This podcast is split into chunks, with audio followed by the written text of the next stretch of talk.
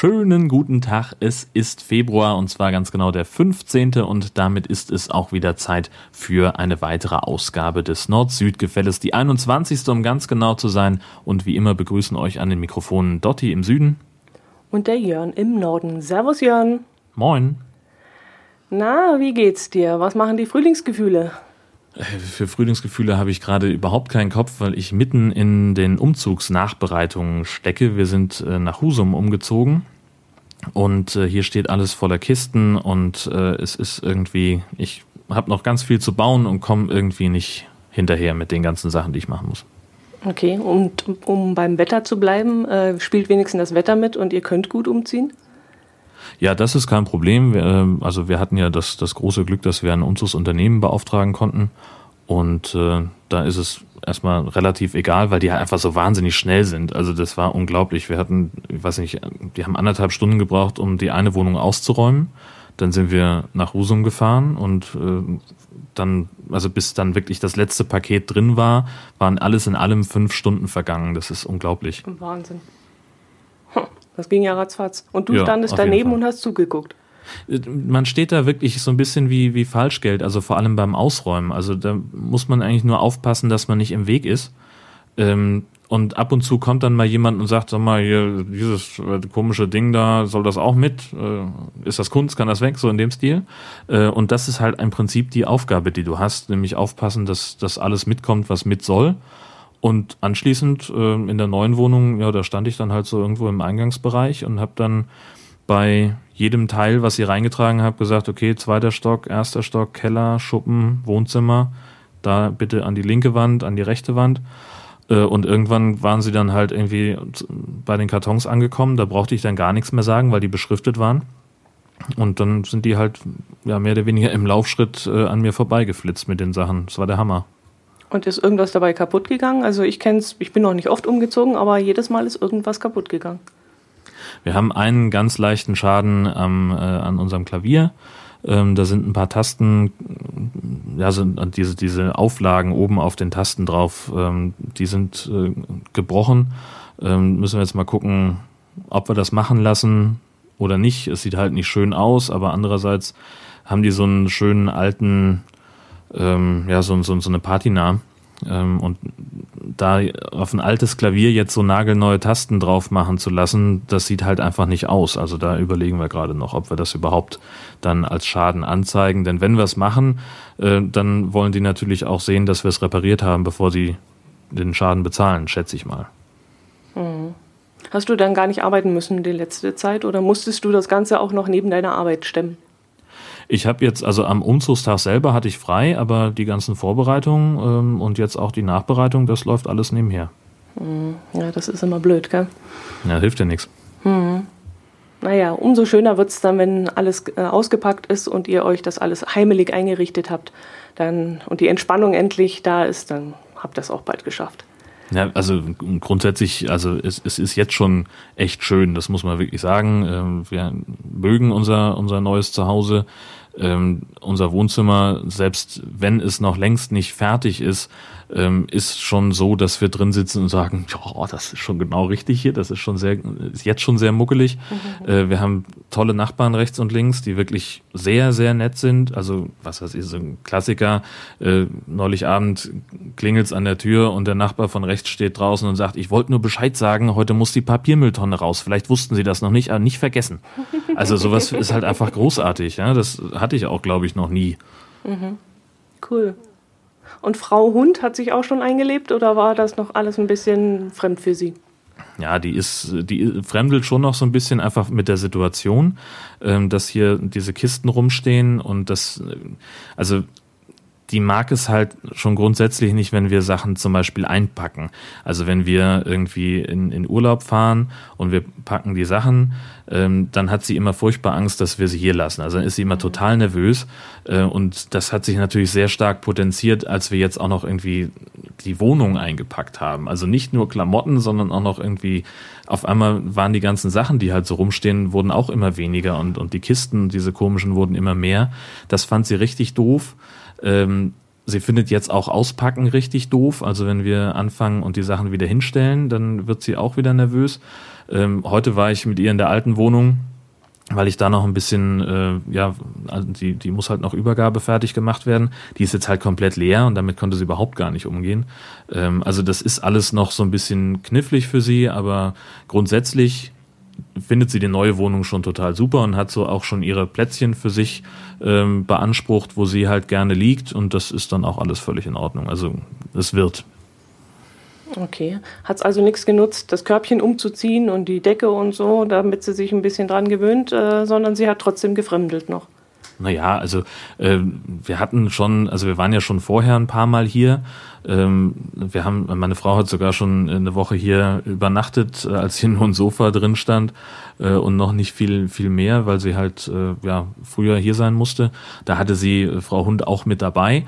Ähm, und also das Körbchen, da haben wir ihr so eine Ecke, haben wir uns gedacht, da passt es genau hin.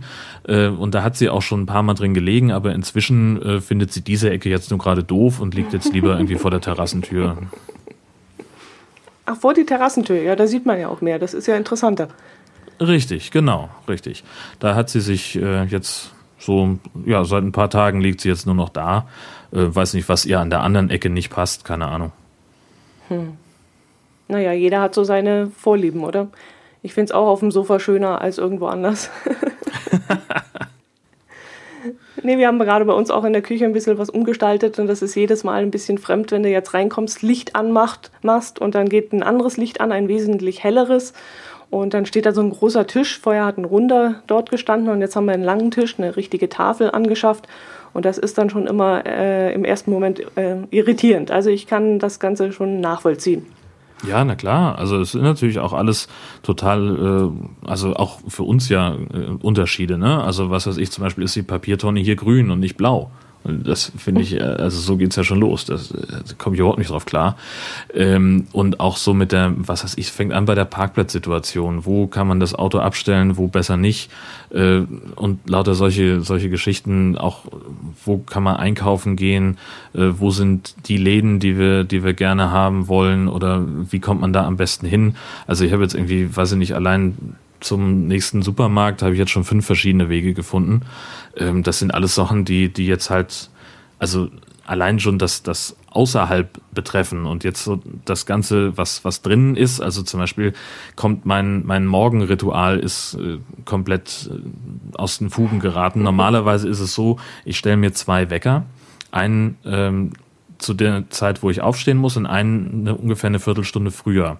Und dann habe ich es in der alten Wohnung, war es dann so, wenn der erste klingelte, bin ich aufgestanden, kurz ins Bad und dann wieder zurück ins Bett, habe dann noch ein bisschen auf der Bettkante gesessen und so ein bisschen bei Twitter gelesen, bin so ein bisschen wach geworden gewissermaßen und habe mich dann langsam mal in den Tag begeben. Und jetzt ist es halt so, naja, vom vom Schlafzimmer ins Bad, da muss ich halt schon mal das Stockwerk wechseln und dann will ich eigentlich gar nicht mehr hochgehen. Das ist dann irgendwie, das kommt mir total widersinnig vor. Ähm, und dann muss ich mir jetzt irgendwie was Neues suchen. Denn einfach nur auf die Bettkante setzen und Twitter lesen geht nicht, weil ich ja morgens erstmal auf Toilette muss, beispielsweise. Also es ja, ist echt kompliziert. Einen alten Baum zu verpflanzen, das ist schwierig. Echt mal, Mann. Okay, dann hast du ja um das ganze Geschehen um dich herum gar nichts mehr mitgekriegt, oder doch noch?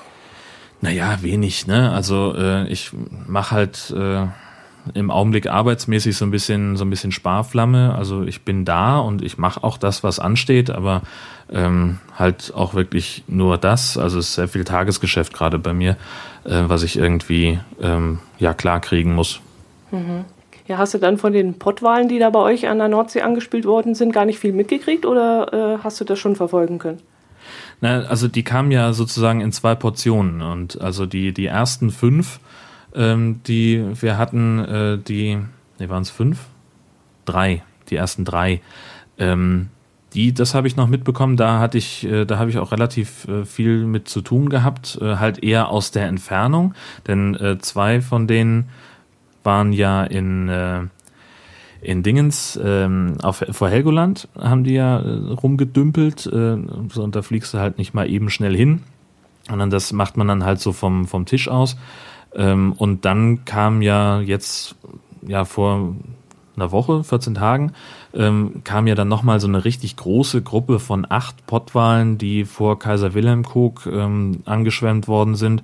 Und das, äh, da bin ich, den ersten Tag bin ich auch hingefahren und habe von, von vor Ort äh, berichtet, ähm, als sie versucht haben, da eine Bergungsaktion zu starten und äh, die dann aber aufgrund des, des Westwinds äh, nicht funktioniert hat. Also es ist immer so ein bisschen knifflig, ne?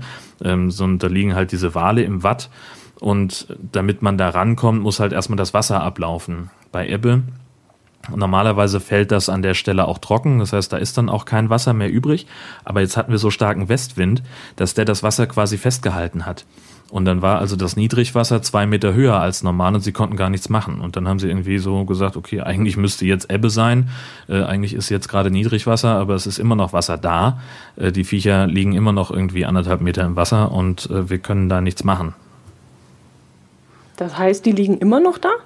Nee, nee, mittlerweile nicht mehr. Ah, okay. Nein, nein, also der, der Wind hat jetzt, hat ja nachgelassen, dann mhm. nach anderthalb Tagen oder so. Und dann ging es relativ schnell. Die hatten immer nur ein relativ kurzes Zeitfenster von, ich glaube, drei, vier Stunden. Ähm, und dann sind sie halt wirklich vom Deich aus mit so einem äh, Raupenbagger hingefahren, haben ja so ein Tau um den, die Schwanzflosse gewickelt und haben die dann ganz unsentimental auf den Deich gezogen. Und von da dann aus mit dem Kran auf den LKW und äh, in den Meldorfer Hafen gefahren. Ähm, das ist so ein bisschen, ja, Meldorfer Hafen ist ein wenig außerhalb der Ortschaft, da ist rundherum nichts, da ist nur Naturschutzgebiet. Ähm, da ist vor allem also viel Platz und da sind wenig Leute, die sich daran stören, weil das stinkt ganz erbärmlich. Ich hab, war zum Glück weit genug weg, aber alle Kollegen, die ähm, auch von den ersten gestrandeten Wahlen berichtet haben und auch von früheren äh, Gelegenheiten, wo das war, sagten auch, das ist einfach kein schöner Geruch, da möchte man nicht in der Nähe sein. Nichtsdestotrotz haben sich die Zerlegearbeiten äh, der neuen Wale mindestens 3000 Leute angeguckt. Das wollte ich gerade fragen. Was passiert denn mit den Walen? Die müssen ja eigentlich zerkleinert werden und irgendwie bestattet werden. Und äh, ich glaube, die haben ja auch irgendwas, was sehr wertvoll ist. Haben die nicht auch Elfenbein oder sowas? Genau, die Zähne bestehen aus Elfenbein. Die wurden erstmal, äh, also die ganzen Unterkiefer wurden erstmal sofort abgetrennt und in Sicherheit gebracht. Mhm. Ähm, und ja, die Wale, die werden dann halt zerlegt, richtig, äh, nach ja, nach äh, halbwissenschaftlichen Methoden. Also die ersten drei, die sie hatten, ähm, da waren sie, waren sie noch sehr vorsichtig und haben sich da ganz, äh, ganz genau umgeguckt und dann haben sie halt gesagt, okay, wir haben jetzt bei den acht, die dann danach kamen, beziehungsweise dann tauchten ja nochmal zwei auf, es waren insgesamt zehn, ähm, mit ein bisschen Zeitverzug. Da haben sie dann gesagt, okay, jetzt können wir nicht mehr so vorsichtig zu Werke gehen. Da haben sie halt, da waren sie eher unsentimental. Also das läuft dann so, das äh, Fleisch wird grob vom Knochen getrennt ähm, und dann kommen die Sachen, also das, das Fleisch äh, kommt sofort in die Tierkörperverwertungsanstalt und die Knochen dann, wenn sich kein Abnehmer dafür findet, ähm, die kommen dann gleich hinterher, allerdings irgendwie in einer, in einer zweiten Fuhre sozusagen. Und ja, das Wertvolle ist tatsächlich das Elfenbein äh, Im Darmtrakt äh, findet man mitunter noch dieses Ambra, ähm, das früher zur Parfumherstellung benutzt worden ist. Das ist aber so, wenn man äh, das Zeug benutzen will, dann muss es erstmal mehrere Jahre im Meer geschwommen sein. Also es ist offenbar so, dass die Wale äh, dieses Zeug irgendwann ausscheiden und dann treibt es irgendwann durchs Meer und wird irgendwann auch angeschwemmt. Und dann ist es erst so, wie man es wie man es kennt. Wenn man heutzutage noch Ambra findet, dann werden auch durchaus fünfstellige Beträge dafür gezahlt. Aber wenn es gerade frisch aus dem Wal kommt, dann halt nicht. Mhm, okay. Ich nehme mal an, dass das Fleisch dann auch nicht weiter verwertet wurde, wenn der Wal ja schon eine ganze Weile am Strand gelegen hat. Ähm, ich weiß halt nur auch von unserer Nordlandtour, dass man, dass wir durch Länder durchgekommen sind, die immer noch Walfang betreiben. Und das ist ja äh, in einem schlechten, sehr schlechten Licht gerückt. Und äh, ich weiß aber, wo haben wir es denn gesehen? Ich glaube in Norwegen auf dem Wochenmarkt, da lag eben Walfleisch und ich weiß es nicht, komisch. Manche Tiere, die könnte man essen und manche wieder nicht und Wale gehören eigentlich dazu, dass ich sage, ich kann das nicht essen. Äh, naja. Wobei es Quatsch ist. Ich meine, Lachs isst man ja auch, also warum nicht Wal? Aber irgendwie kann ich mich mit dem Gedanken so gar nicht anfreunden. Naja, die Pottwale stehen ja immer noch auf der roten Liste, soweit ich weiß. Mhm. Ähm, das alleine ist natürlich schon etwas, ähm, das bei mir zumindest so ein, äh, so ein ja, auslöst, dass ich das nicht essen möchte.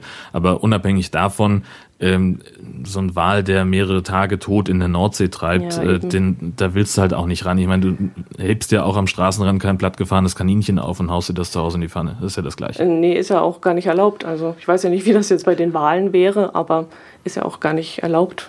Ja, mutmaßlich ist es da ganz ähnlich. Mhm.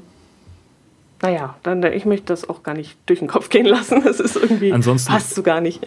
Genau, es geht auch im Wesentlichen, also ich möchte auch allein deswegen nicht allzu nah rangehen, weil Wale ja, also gerade Pottwale, ähm, eine nicht unerhebliche Explosionsgefahr bergen. Echt? Naja. Ich, ich ähm, habe das schon öfters gehört, aber ich habe es nicht geglaubt. Ist das wirklich so? Gehen die auf und platzen dann?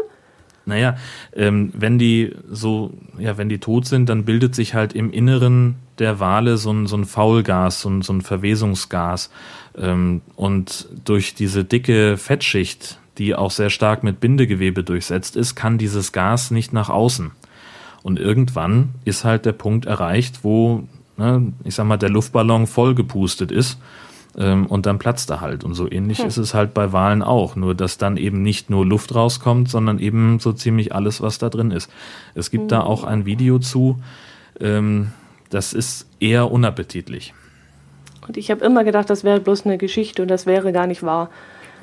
Ah, äh, ist es doch, also da wird sehr genau vorgewarnt und äh, deswegen waren die Wale, äh, als sie dann auf dem Deich lagen vor ihrem Abtransport, die waren dann auch sehr weiträumig abgesperrt und da wurde sehr genau darauf geachtet, ähm, denn also A, möchte man halt auch einfach nicht daneben stehen, wenn da tonnenweise Gedärm rumfliegt und B, mhm. ähm, ist es halt auch einfach ein nicht unerhebliches Sicherheitsrisiko. Mhm. Mhm. Ja, bisschen eklig. Können genau. wir über was anderes reden? es gibt ja noch ein bisschen mehr Unappetitliches, ne? so aus dem Faschingszug.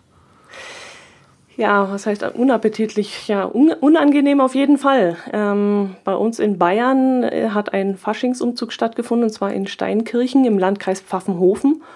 Und da fuhr dann mal unter den 50 Wagen waren es, glaube ich, ein Wagen, der aussah wie ein Panzer. Und auf diesem Panzer saßen dann ein paar verkleidete Soldaten und an der Panzerwand stand drauf Ilmtaler Asylabwehr beziehungsweise auf der anderen Seite Asylpaket 3. Und das fanden dann doch einige, ähm, das ging also durch Facebook durch, und das fanden dann doch einige sehr ähm, geschmacklos. Und äh, jetzt habe ich das die letzten zwei Tage verfolgt und ähm, auch die Veranstalter haben sich davon jetzt distanziert und haben gesagt, also die, die den Wagen da zusammengebaut haben, die können nicht der rechten Szene zugeordnet werden. Die seien also alles ganz normale Jungs. Aber ganz ehrlich, ähm, entweder verstehe ich den Witz dahinter nicht oder sie haben wirklich voll in die Scheiße gelangt, denke ich mal. Also äh, ich weiß nicht, kann man das falsch nicht. verstehen? Also nee. Ähm, also wie kann man äh, einen einen Panzer bauen, der äh, für mich auch sofort nach einem Weltkriegspanzer aussah? Also auch noch bevor ich dieses, den, den Schriftzug entziffern konnte auf dem, auf dem Foto, was ich da, davon gesehen habe, habe ich sofort irgendwie an Wehrmachtspanzer gedacht. Ähm, und wenn dann auch noch Ilmtaler Asylabwehr draufsteht, was soll das denn sonst heißen, außer wir knallen sie alle ab? Also Entschuldigung, da, da gibt's auch überhaupt gar nichts richtig zu verstehen. Das ist einfach mal, also das geht überhaupt nicht. Mhm. Ja gut, der Panzer, der soll ja wohl aus dem letzten Jahr noch stammen und da soll es wohl irgendwie gegen Aufrüstung gegangen sein.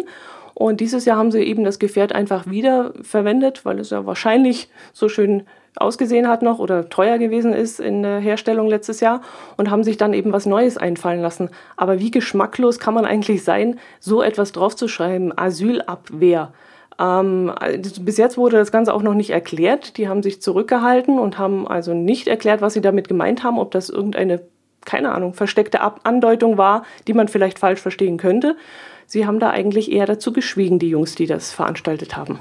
Also ich habe irgendeinen Artikel gelesen, wo der der Bürgermeister oder der Vorsitzende vom Faschingsverein oder also irgendjemand äh, mhm. wurde damit zitiert, es sei denen ja nur um die Gaudi gegangen und da wurde dann auch äh, nochmal, äh, also das seien halt ganz normale Jungs äh, und so weiter und und äh, das, da stand dann auch dabei, dass er, während er das sagt, schon fast verzweifelt klingt. Also dass er im Prinzip gar nicht mehr, dass, dass er den Rummel möglicherweise gar nicht so sehr verstanden hat. Ähm, also, aber das kann man doch nicht machen. Mal ganz mm -mm. im Ernst. Und da ist auch keinerlei Gaudi dahinter, hinter so etwas. Ähm, es wurde anscheinend auch so dargelegt, dass die Abnahme der Wagen innerhalb von zehn Minuten äh, vollzogen werden musste und das war einfach zu knapp und dann hat man nicht richtig drauf geschaut und äh, dann sei das Ganze schon im Laufen gewesen. Aber andererseits habe ich dann wieder gelesen, dass die Polizei durchaus darauf aufmerksam geworden ist und das Ganze dann kurz durchgewunken hat. Ja, ich weiß es nicht. Vielleicht haben sie wirklich nicht damit gerechnet, dass das solche Kreise zieht, aber ich finde es schon heftig, auch im kleinen Kreise, dass man so etwas auf die Straße schickt. Also ich fand es jetzt nicht lustig, außer ich habe es, wie gesagt, falsch verstanden. Ich weiß es nicht. Also, wobei ich sagen muss, bei dieser Wagenabnahme geht es einzig um die Verkehrssicherheit. Ähm, also das weiß ich aus, ähm, aus Zusammenhängen hier in Schleswig-Holstein wird ja auch Karneval gefeiert in Mahne. Das ist ganz bei uns in der Nähe und von da aus habe ich auch schon mal berichtet und eben auch schon mal von einem Wagen. Äh, und das passiert tatsächlich innerhalb weniger Minuten. Da wird einfach nur geguckt, ähm, ist das Zugfahrzeug technisch in Ordnung, äh, ist auf allen äh, Fahrzeugteilen, also die sowas brauchen, eine TÜV-Plakette drauf, hat der Fahrer einen Führerschein, einen gültigen, auch für dieses Gefährt äh, ist der Fahrer nüchtern und solche Geschichten. Da bist du in fünf Minuten mit durch.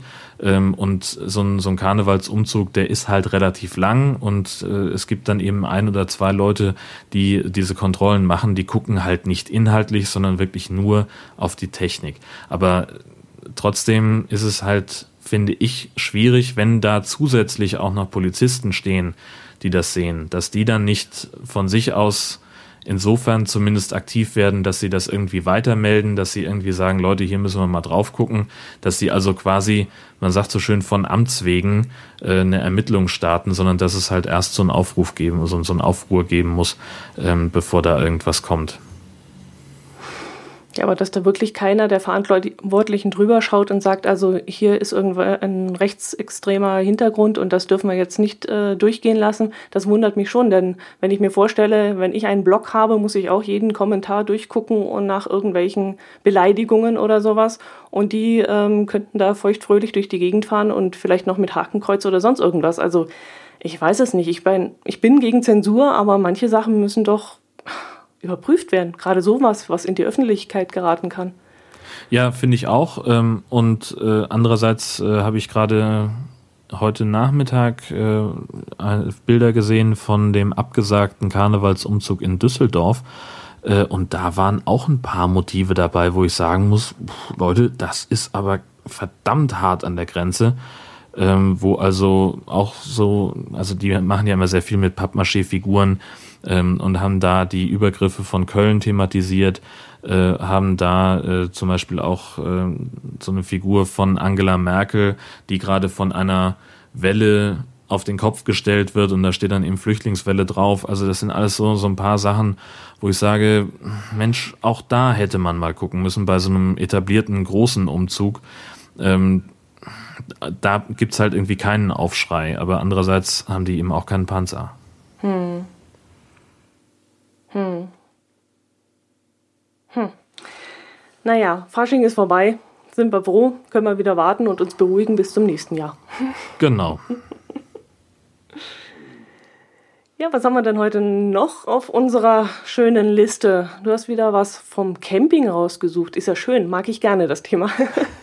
Allerdings, das ja. Ergebnis gefällt mir, glaube ich, nicht ganz so gut. Was? Wieso das denn? Das ist doch super. ähm, die Campingplätze im Norden sind nämlich bundesweit Spitze. Der ADAC und sein niederländisches Pendant haben fünf Plätze in Schleswig-Holstein mit der Höchstnote Best Camping 2016 ausgezeichnet. Die liegen alle an der Ostsee. Zusätzlich gab es auch noch Bestnoten für drei Plätze in Niedersachsen und zwei in Mecklenburg-Vorpommern. Insgesamt haben sie 5400 Plätze in ganz Europa bewertet und 18 Mal gab es die Bestnote, davon fast die Hälfte im Norden. Das ist doch erwähnenswert, ist doch super. Ja, ja, ja, ja. Wo Norden ist es vorne. Ja, ja, ADAC ist ja sowieso nur gekauft. Was? Lügenpresse. Unglaublich. Nee, kann ich bestätigen. Wir machen ja auch oft im Norden Urlaub. Allerdings würde mich jetzt interessieren, ob diese Campingplätze mehr im Westen des Nordens waren oder mehr im Osten des Nordens. Denn gerade der Osten hat ja in den letzten Jahren wahnsinnig zugelegt, was die Infrastruktur angeht. Und die Campingplätze dort sind auch wunderschön. Wir haben auch schon ein paar besucht und die sind ja wirklich traumhaft schön. Ich kann mir vorstellen, dadurch, dass sie neu sind, dass dementsprechend auch einiges renoviert wurde oder Hallenbäder oder so investiert wurde, kann ich mir durchaus vorstellen. Also die fünf Plätze in Schleswig-Holstein liegen alle an der Ostseeküste. Mhm. Okay. Wobei ähm, es aber sozusagen mit Note 2, weiß ich zufällig, gab es auch einen Platz in Büsum, also hier an der Nordsee. Aha. Und dann alle Mecklenburg-Vorpommern oder, äh, nee, du hast gesagt Schleswig-Holstein. Genau, richtig. Ah, an der ja, schleswig-holsteinischen okay. Ostseeküste. Mhm. Und dann wurden aber auch in Mecklenburg-Vorpommern auch noch zwei Plätze mit der Bestnote ausgezeichnet ah, und drei ja. in Niedersachsen. Also da hätten vermutlich noch mehr Punkte landen können, könnte ich mir vorstellen. Also wir haben wirklich herrliche Campingplätze da drüben entdeckt, egal jetzt ob auf äh, Rügen oder auf, auf ähm, Usedom oder so oder gerade so Richtung Heiligendamm und äh, Kühlungsborn. Da gibt es wirklich ganz tolle äh, Plätze und auch die Orte sind wunderbar hergerichtet worden und wir halten uns da mal sehr gerne auf. Also Wobei ich aber auch, also Usedom zum Beispiel, äh, versuche ich so ein bisschen zu vermeiden, seitdem, also ich war jetzt einmal da, ähm, weil meine Tante da eine Ferienwohnung hat und äh, zu ihrem letzten runden Geburtstag hat sie uns alle eingeladen und wir haben da alle gefeiert. Sie hat dann noch so ein paar mehr Wohnungen organisiert für uns. Und äh, es war total gut. Wir mochten das auch wahnsinnig gerne. Es ist tatsächlich auch sehr hübsch da. Ähm, aber gefühlt hat Usedom nur eine Straße. Mhm. Und die ist immer voll gewesen. Also wir brauchten zum Teil für irgendwie eine Strecke von zehn Kilometern haben wir über eine Stunde gebraucht. Ähm, und das war, also das, das mochte ich nicht. Also mhm. klar kann man das wahrscheinlich, wenn man es mit dem Fahrrad macht, wenn man Fahrräder dabei hat, dann geht's, weil man dann natürlich am Stau vorbeifahren kann. Aber äh, also so gerade zur, zur Bettenwechselzeit oder so nachmittags, wenn alle unterwegs waren und die, die Ausflugsziele angesteuert haben auf der Insel, da war es echt arg voll und, und das war ja wenig erbaulich, sagen wir es mal so. Mhm. Ja klar, weil da nur eine Straße hinführt und die dann auch noch durch dieses Nadelöhr geht, über diese Brücke drüber, damit man überhaupt erstmal draufkommt. Aber wenn man ein bisschen ins Hinterland fährt oder wie du gerade gesagt hast, Fahrräder dabei hat, also wir haben uns da schon wohlgefühlt. In der Badewanne der Berliner ist das ja eigentlich, weil das ja sehr gerne von den Berlinern angefahren wird. Äh, ja, doch, ich würde auf jeden Fall mal wieder dorthin fahren. Das ist schon schön gewesen. Aber weil wir gerade vom ADAC gesprochen haben, ich darf ja gar nicht sagen, dass der ADAC vielleicht bestochen worden ist von euch dort oben im Norden. Denn der ADAC hat auch das Allgäu ausgezeichnet. Wir Aha. wurden nämlich. Siehste? Ja, der ADAC hat nämlich die Allgäuer Wandertrilogie, ich sage immer Triologie, aber das ist falsch, äh, ausgezeichnet. Und zwar mit dem ADAC Tourismuspreis Bayern 2016. Und zwar geht es in dem Projekt um die Wandertrilogie Allgäu. Das sind drei Wanderrouten die den hübschen Namen Wiesengänger, Wasserläufer und Himmelstürmer haben. Und das äh, ist darauf zurückzuführen, dass das auf drei verschiedenen Höhenlagen ähm, ja, angelegt wurde. Und insgesamt sind das 876 Kilometer ausgeschilderte Wanderwege. Und äh, man kann das Ganze in 53 Etappenzielen individuell zusammenstellen, wenn man das möchte. Und das war wohl so äh, interessant, dass der ADAC das Ganze ausgezeichnet hat und mit einem Preis versehen hat, was mit 30.000 Euro dotiert war. Hallöchen. Ja, jetzt geht es vielleicht gar nicht mal um die 30.000 Euro, sondern eher um den Werbeeffekt. Denn dahinter stecken natürlich auch ähm, ja, diverse Erwähnungen in der, in der Werbung vom ADAC und äh, auch in verschiedenen Werbekampagnen. Und das ist natürlich dann unbezahlbar, sowas, wenn man da erstmal drin ist. Na klar, also das kannst du mit 30.000 Euro wahrscheinlich nicht buchen, das, das Werbevolumen. Ja. Und dann wird es auf jeden Fall ein bisschen bekannter werden. Ich muss ehrlich sagen, ich kenne zwar immer diese kleinen Schildchen, auf denen diese kleinen, ja, das sieht so aus wie so drei übereinander gestapelte Steinchen, blau, grün und gelb, glaube ich. Äh, die Schilder kenne ich, die, hab, die sind mir schon öfters über den Weg gesprungen. Aber so richtig auseinandergesetzt habe ich mich damit nicht, denn äh, so ausgetretene Pfade oder sowas erwandere ich eigentlich nicht unbedingt. Mich hat auch nie der, wie heißt der Jakobsweg jetzt unbedingt interessiert. Oder es gibt ja auch so tolle äh, Fahrradwege an der Nordseeküste entlang, wo man immer wieder mal sieht, die haben dann irgendwelche Themen, so Honig, äh, Fahrradweg und solche Sachen. Da habe ich mir ehrlich gesagt immer die Frage gestellt, was man damit soll. Dass man da so einen vorgefertigten Weg fährt. Aber ja, gut, vielleicht äh, ist das ganz interessant, wird speziell beworben. Und der Vorteil von der Sache ist natürlich auch, dass es ein komplett lückenlos ausgeschildertes Wegenetz gibt und man sich wirklich daran entlanghangeln kann.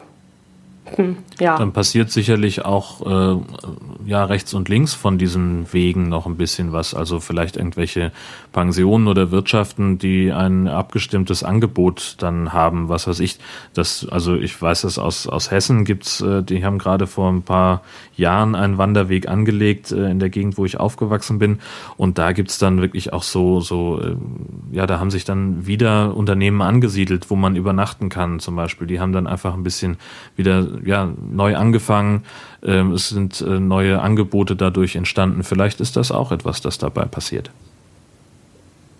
Mhm, das könnte sein, ja. Vielleicht doch mal ein Blick wert. Hm. Ich weiß es nicht. Ist nicht, macht mich, keine Ahnung, weiß ich nicht, macht mich nicht unbedingt an, auf diesen Wegen zu wandeln. Obwohl, ah, ja, jetzt widerspreche ich mich. Gerade als mhm. wir im Harz Urlaub gemacht haben, da ist ja diese Harzer Wandernadel etabliert.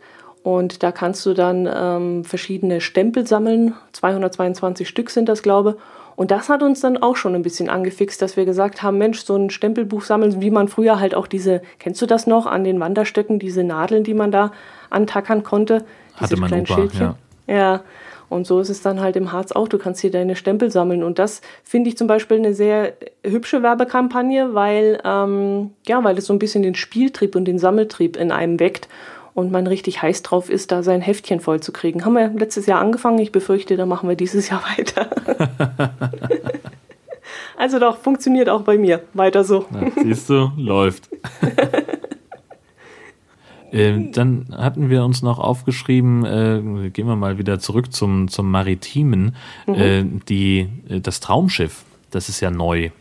Da hattest du, glaube ich, in deinem eigenen Podcast mal drüber gesprochen. Äh, ja, die Amadea ist, glaube ich, jetzt aktuell das Traumschiff Nummer eins. Ja, mhm, das müsste in, inzwischen das fünfte Schiff sein. Wie kommst du da drauf? Ähm, mir ist nur eingefallen, dass die MS Deutschland, die jetzt, äh, die ja ganz lange äh, das Traumschiff äh, war, ähm, die ist jetzt in, die war jetzt in Kiel vor ein paar Monaten ähm, und ist da sozusagen auf ihrer letzten Reise gewesen. Mhm. Auf also der letzten die, Reise? Ja, ähm, also die ist nochmal noch mal gewissermaßen eingesprungen. Ähm, also die war schon verkauft äh, an einen neuen Eigentümer und sollte dann irgendwie abgewrackt oder zweitverwertet werden, keine Ahnung, und wurde dann nochmal kurzfristig gebucht, ähm, als äh, weil irgendwo ein anderes Kreuzfahrtschiff ah, ausgefallen war. Ja. Und, Stimmt, das war die MS ähm, Hamburg, die ausgefallen ist, weil die noch repariert werden musste. Da war, glaube ich, ein größerer Schaden. Und da musste die Deutschland, war es glaube, musste dafür einspringen. Genau, und nach dieser Tour ist sie dann wieder nach Kiel gekommen und lag da dann noch ein paar Tage in einer Werft und ja, da haben sie sie umgebaut, äh, umlackiert und äh, sie hat auch einen neuen Namen inzwischen bekommen. Ich weiß ihn leider gerade nicht aus dem Kopf. Äh, und die ist jetzt so eine Art Unischiff. Also äh, das ist eine amerikanische Firma, äh, die das Ding gekauft hat und äh, damit auf den Weltmeeren unterwegs ist. Und da sind Studenten drauf, die da irgendwie äh, ja so auf See zur Uni gehen. Mhm. Aber die verlässt den Hafen dann nicht mehr, oder? Doch. Doch. Oh, okay. Ja, ja, also die ist unterwegs und äh, aber halt nicht mehr im, im Kreuzfahrtdienst oder im Liniendienst oder wie, äh, sondern halt wirklich in einer, äh, ja, in, in privater Mission. Hm, das ist ja eine coole Aktion. Ja, fand ich auch. Hm. Ich habe damals mh, hm, die MS Astor, was ja auch ein Schiff war, äh, das für das ZDF damals fuhr, ich glaube in den 80er Jahren die habe ich mal in Hamburg gesehen und das ist schon sehr, sehr, sehr, sehr lange her. Das war mein erster Urlaub, den ich eigentlich von zu Hause gemacht habe, alleine. Und äh, damals habe ich im Hafen von Hamburg gestanden und da lag diese Astor. Und Astor ist eigentlich ein relativ kleines Schiff, aber wenn man da so am Kai steht und dann dieses Schiff so anschaut, so hochschaut, die, keine Ahnung, acht Stockwerke oder was er hat, das ist schon sehr imposant. Und ich habe damals gesagt, irgendwann einmal, und wenn ich in Rente bin und mein ganzes Leben lang sparen muss, irgendwann einmal möchte ich auf so eine Kreuzfahrt gehen. Ja, bis zur Rente habe ich ja nicht gebraucht. Ich habe es inzwischen geschafft. Aber die Astor ist schuld, dass mich das mal angefixt hat. Und auch natürlich äh, die Serie Das Traumschiff.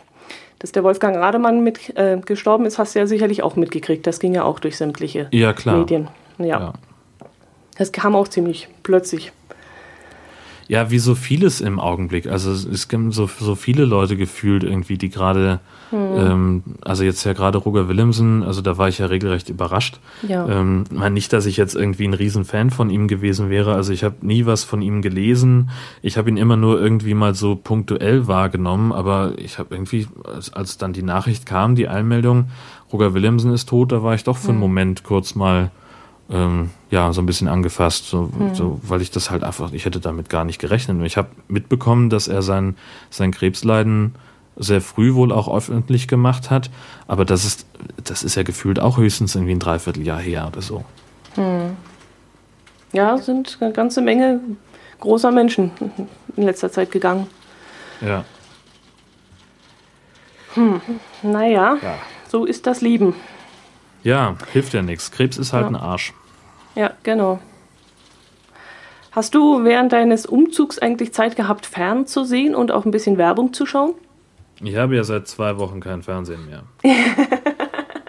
Ach ja, da war ja, ja was. Dschungelcamp. oh, das war. Ich habe ja, ich habe ja so gekotzt, also buchstäblich. Also es war, es ist ja so. Wir, wir haben zu Hause dieses Entertain. Ähm, das heißt, wir gucken im Prinzip Fernsehen übers Internet. So und äh, unser der Umzug unseres Internetanschlusses sollte nun am 29. Januar stattfinden. Und da habe ich also gleich die Telekom angerufen und habe gesagt, Leute, das funktioniert so nicht. Äh, in erster Linie, weil ich an dem Umschalttermin unmöglich in der neuen Wohnung sein konnte. Das klappte einfach arbeitsmäßig nicht. Äh, und B, wollte ich natürlich gerne das Dschungelfinale gucken. Und dann haben sie noch gesagt, irgendwie so, ja, kein Problem, gut, dass Sie rechtzeitig anrufen und äh, wir ändern den Termin, wann passt es Ihnen denn? Wie wär's denn mit Dienstag, dem zweiten? Ich sag, prima, läuft, in der Woche habe ich kaum was zu tun, da kann ich mir freinehmen, das ist alles gut. Ähm, und wie sich dann aber rausstellte, am 29. um Mitternacht äh, hatten sie nur den Anschalttermin verlegt, nicht aber den Abschalttermin. Oh. Ja. Ey, ich kann dir sagen, dass, also, und dann haben wir ja wirklich noch eine Woche in der Bude gewohnt und hatten kein Internet, kein Telefon und kein Fernsehen. Ja, oh, also, kann auch mal ganz nett sein. Ja, weißt du, das, ja, also war es auch ehrlich, also ja, also so ehrlich wollen wir sein, wir mögen uns ja und wir unterhalten uns ja auch gerne, meine Frau und ich. Unterhalten. Ähm, das, ja, ja. Ähm, aber das, also du kommst ja trotzdem vor wie so ein Steinzeitmensch. Worüber willst du dich denn unterhalten, wenn du nicht weißt, wie es gerade beim Dschungelcamp steht? Ja, eben, genau. So, und dann haben wir das einzige internetfähige Gerät war mein Telefon, mein Smartphone. Und da war nun gerade, also ich krieg immer, ich habe so ein Gigabyte Datenvolumen im Monat und immer so um den 20. herum kriege ich dann die Warnung, übrigens, Sie haben jetzt 90 Prozent Ihres Surfvolumens erreicht. Äh, Sie können jetzt äh, schön nachbuchen. Noch ein weiteres Gigabyte kostet 10 und 5 Gigabyte kosten 20 Euro. Äh, und das können Sie dann nutzen bis zum Monatswechsel. Habe ich natürlich weggedrückt. Und just am, weiß ich nicht, 27., 28. stand dann drin, so Freundchen, Datenvolumen verbraucht, ab jetzt mit 14 Bit pro Sekunde oder pro Minute. Ähm, und natürlich habe ich auch da wieder gesagt, ja komm, äh, diese Werbung für Nachbuchen brauche ich nicht, weil es ist viel zu teuer und für drei Tage lohnt ja nicht. Ich habe ja schließlich WLAN. Ja, Arschlecken. Zwei Tage später hatte ich auf einmal kein WLAN. Also WLAN schon noch, aber ich war halt nicht online.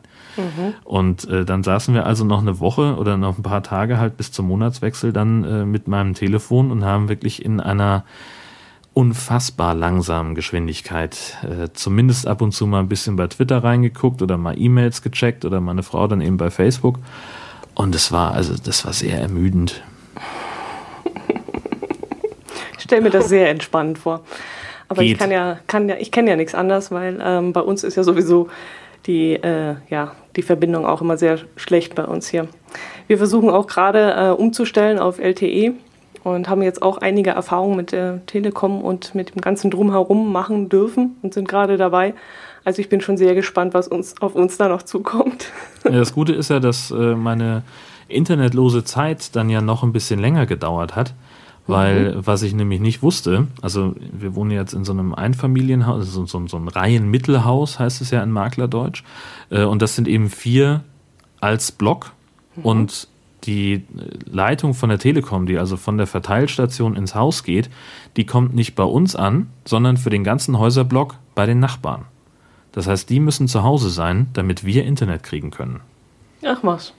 Hm, hat dann nochmal vier Tage gedauert. Okay. Okay. Ah. Jetzt habe ich schon langsam Mitleid mit dir.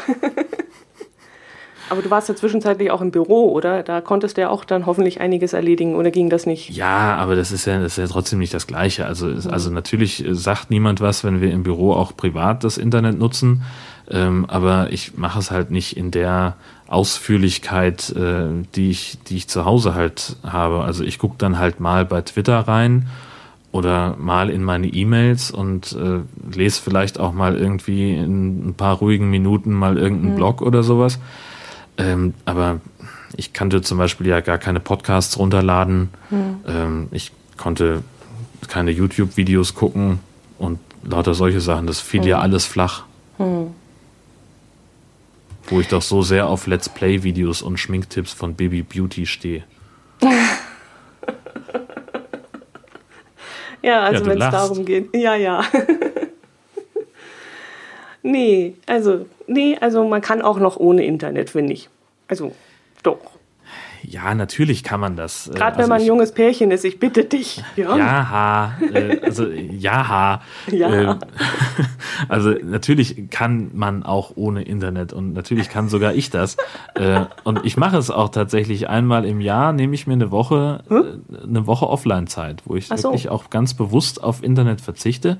Allerdings weiß ich das dann immer vorher und kann mich auch so ein bisschen seelisch darauf vorbereiten. Und weißt du, und, und es ist eine bewusste Entscheidung. In dieser Woche bin ich mal offline. Mhm. So, das möchte ich gern schon vorher wissen. Mhm. Ja, ja, ich kann schon nachvollziehen. Das, das ist wirklich furchtbar. Man hat so das Gefühl, man ist gar nicht mehr, ja, man, man ja, man hat keine Verbindung. Ja, genau. Das Wort heißt Steinzeitmensch. Ich konnte ja. nur noch Rauchzeichen geben, ja. Ja. Egal, äh, wenn du irgendwas nachsuchen musst, eine Telefonnummer oder irgendeine Information, wie schnell machst du da das Smartphone an oder den PC und guckst schnell mal nach?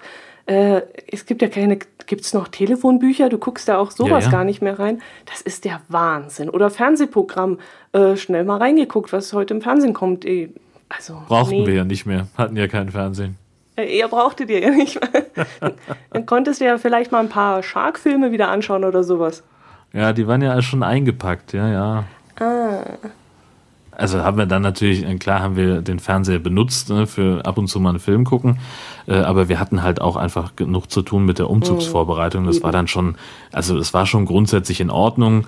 Äh, wir hatten dann halt auch echt überhaupt keine Ausrede mehr, ähm, äh, uns vor der Arbeit zu drücken mhm. und die ganzen Kartons zu packen. Also insofern, das kam schon nicht so doof jetzt vom Zeitpunkt her. Mhm. Okay. Aber dann hast du ja die neue McDonald-Werbung im Fernsehen verpasst. Ja, ganz offensichtlich.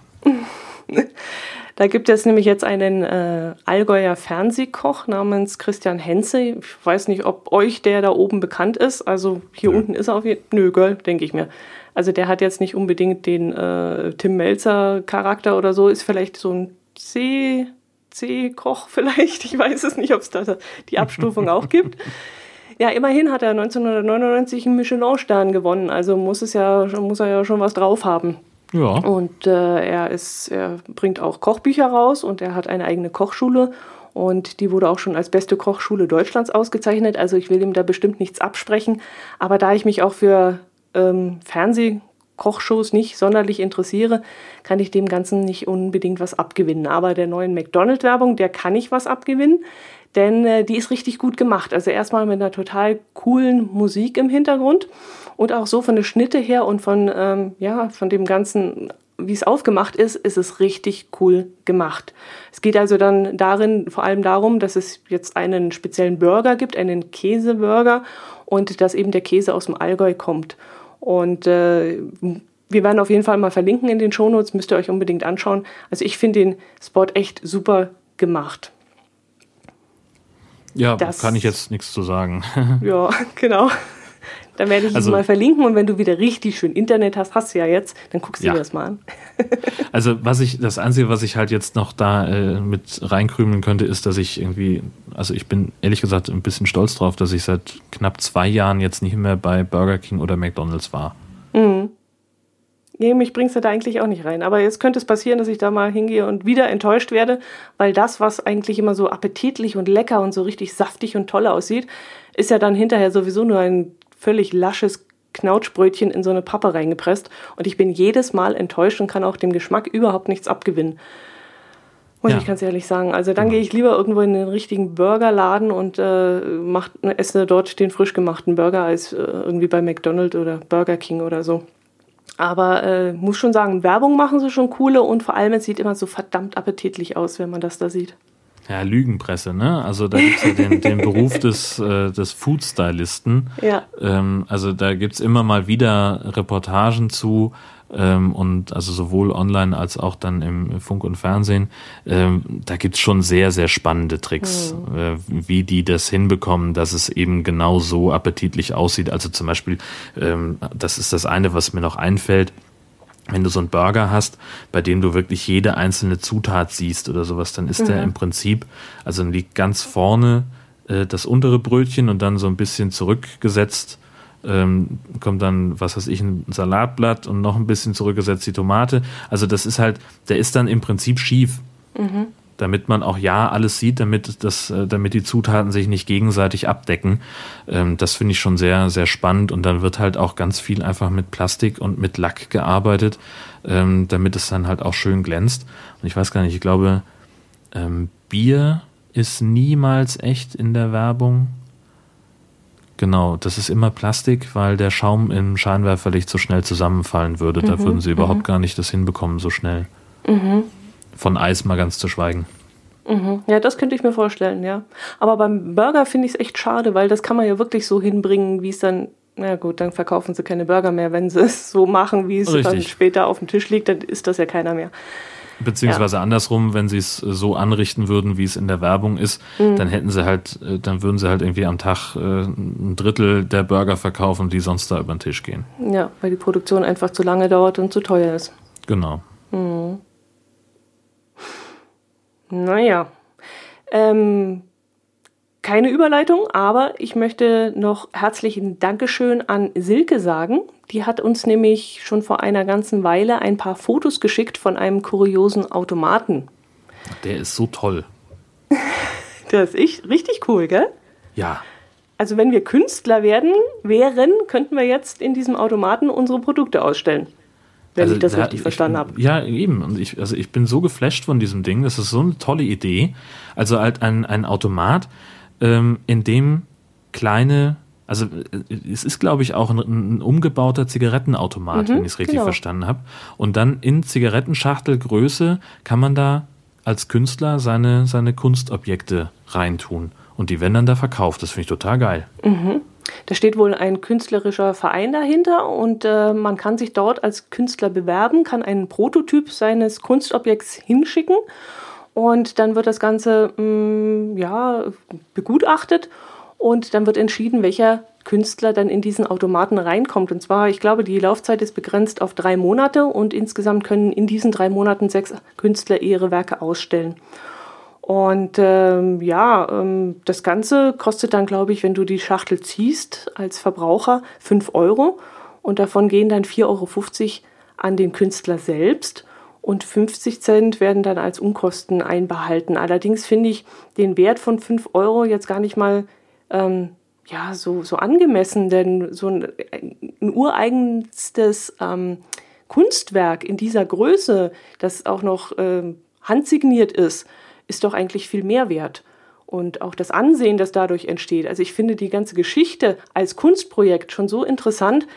Äh, wir haben uns vorgenommen, auf jeden Fall mal nach, ich glaube, das war in Landsberg, im Eingangsbereich einer Tiefgarage. Das ist ja auch ein bisschen traurig. Ja, das stimmt. Schade drum. Aber ich fand die Idee so klasse, dass sich Künstler daraufhin bewerben können und ihre Ausstellungsstücke da in, in Kleinstformat äh, an den Mann bringen können. Also finde ich total großartig, aber ja klar, du hast natürlich recht, die verkaufen sich da deutlich unter Wert. Also ähm, ich habe jetzt ähm, ja über einen Freund bin ich überhaupt erstmal dazu gekommen, neulich in eine Kunstgalerie zu gehen, wo man, weil der sich ein, Bild kaufen wollte für seine Wohnung und äh, da habe ich also mal in so einer Galerie gestanden, wo verschiedene Künstler ihre Bilder äh, zum Verkauf angeboten haben. Ähm, und also da werden enorm hohe Preise aufgerufen. Ähm, es gibt aber auch einfach fantastische Bilder, wo ich also gesagt habe, Mensch, das möchte ich unbedingt sofort zu Hause haben. Mhm. Und das auch. Und das da hinten und die zwei. So, also ich stand mhm. da drin und habe also sofort gesagt, ähm, also äh, ich weiß nicht, ob so ein Bild dann wirklich auf, weiß ich nicht, so ein 30 mal 70 Bild, ob das nur wirklich 700 Euro wert ist oder sowas. Mhm. Ähm, aber äh, ja, mein Gott, also man zahlt ja nicht nur das reine Bild oder das reine Werk, sondern man zahlt ja auch die jahrelange Ausbildung des Künstlers, man zahlt ja auch äh, für die für die Zeit, die das gedauert hat, dieses Kunstwerk anzufertigen. Und da sind fünf Euro, beziehungsweise dann ja für den Künstler netto 4,50 Euro, das ist schon arg wenig. Aber ich glaube, es geht da eben auch mehr darum, äh, um, um die Idee ähm, und vielleicht auch darum, äh, das Thema Kunst so ein bisschen niedrigschwelliger zu machen, ein bisschen leichter zugänglich zu machen. Ja, ich weiß es nicht ganz. Ähm, die Rechte an den Werken bleiben ja bei den Künstlern, steht auf der Homepage. Und der Verein hat aber das Recht, Fotos dieser Werke im Rahmen einer PR-Arbeit publik zu machen. Und das würde ja eher wieder darauf schließen, dass das Ganze vielleicht doch eher so ein PR-Gag ist. Ich weiß es nicht.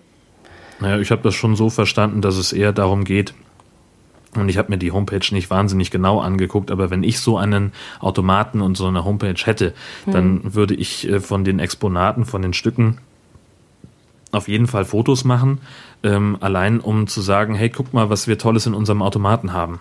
Denn das ist ja das, was PR-Arbeit ist ähm, du sagst, versuchst halt den Leuten zu, also den, den Lesern, den in deiner Homepage ähm, klar zu machen, äh, hier gibt's was Tolles und zwar jetzt müsst ihr alles nach Landsberg zu dem zu unserem Kunstautomaten gehen, denn äh, in diesem diese Woche oder diesen Monat findet ihr Sachen von diesem und jenem Künstler da drin. Hm. Ja, aber worum geht es Ihnen dann, den Künstler darzustellen und äh, die Künstler vor Ort bekannt zu machen? Weil am, am Verdienst kann es ja nicht liegen, weil 50 Cent kriegen sie ja nur die Unkosten rein. Und der PR-Gag für ihr, für ihr Landsberg kann es ja auch im Grunde nicht sein. Also geht es ihnen wirklich um diese Kunst. Also ich vermute tatsächlich, dass es darum geht, äh, ein, ein ähm, ja, Kunst zu etwas äh, ja, also, zu machen. Ja, ja, genau, was, was Greifbares zu machen, was man eben auch mal eben so im Vorbeigehen mitnimmt. Treffen kann. Genau. Ja, was genau. einen dann gleich fasziniert und gerade auf dieser Größe. Du, du ziehst dir da so eine Zigarettenschachtelgröße und hast dann gleich ein Kunstwerk in der Hand und, und ja, doch. Also ich finde das faszinierend. Ich glaube, ich fahre da mal hin und schaue mir das an. Das will ich sehen. ja, also wenn es nicht so weit wäre, ich wäre dabei. Ja, wir können uns ja verabreden. ja, ich weiß ja immer noch nicht, wo wir unseren Sommerurlaub verbringen sollen. Ja, wahrscheinlich in Landsberg. Äh. Stimmt. Nee, wir werden auf jeden Fall mal Bilder einstellen. Silke hat uns auch Bilder zukommen lassen und die werden wir dann auf jeden Fall in unseren Shownotes mit einbauen, damit ihr euch das auch anschauen könnt und äh, ja, euch mal einen Blick gönnen könnt. Apropos, hm, wenn du gerne ja, Kunstwerke in deinem Haus hängen haben möchtest, wie wäre es denn dann mit einem Alpenkorb? Ein Alpenkorb? Einen Alpenkorb.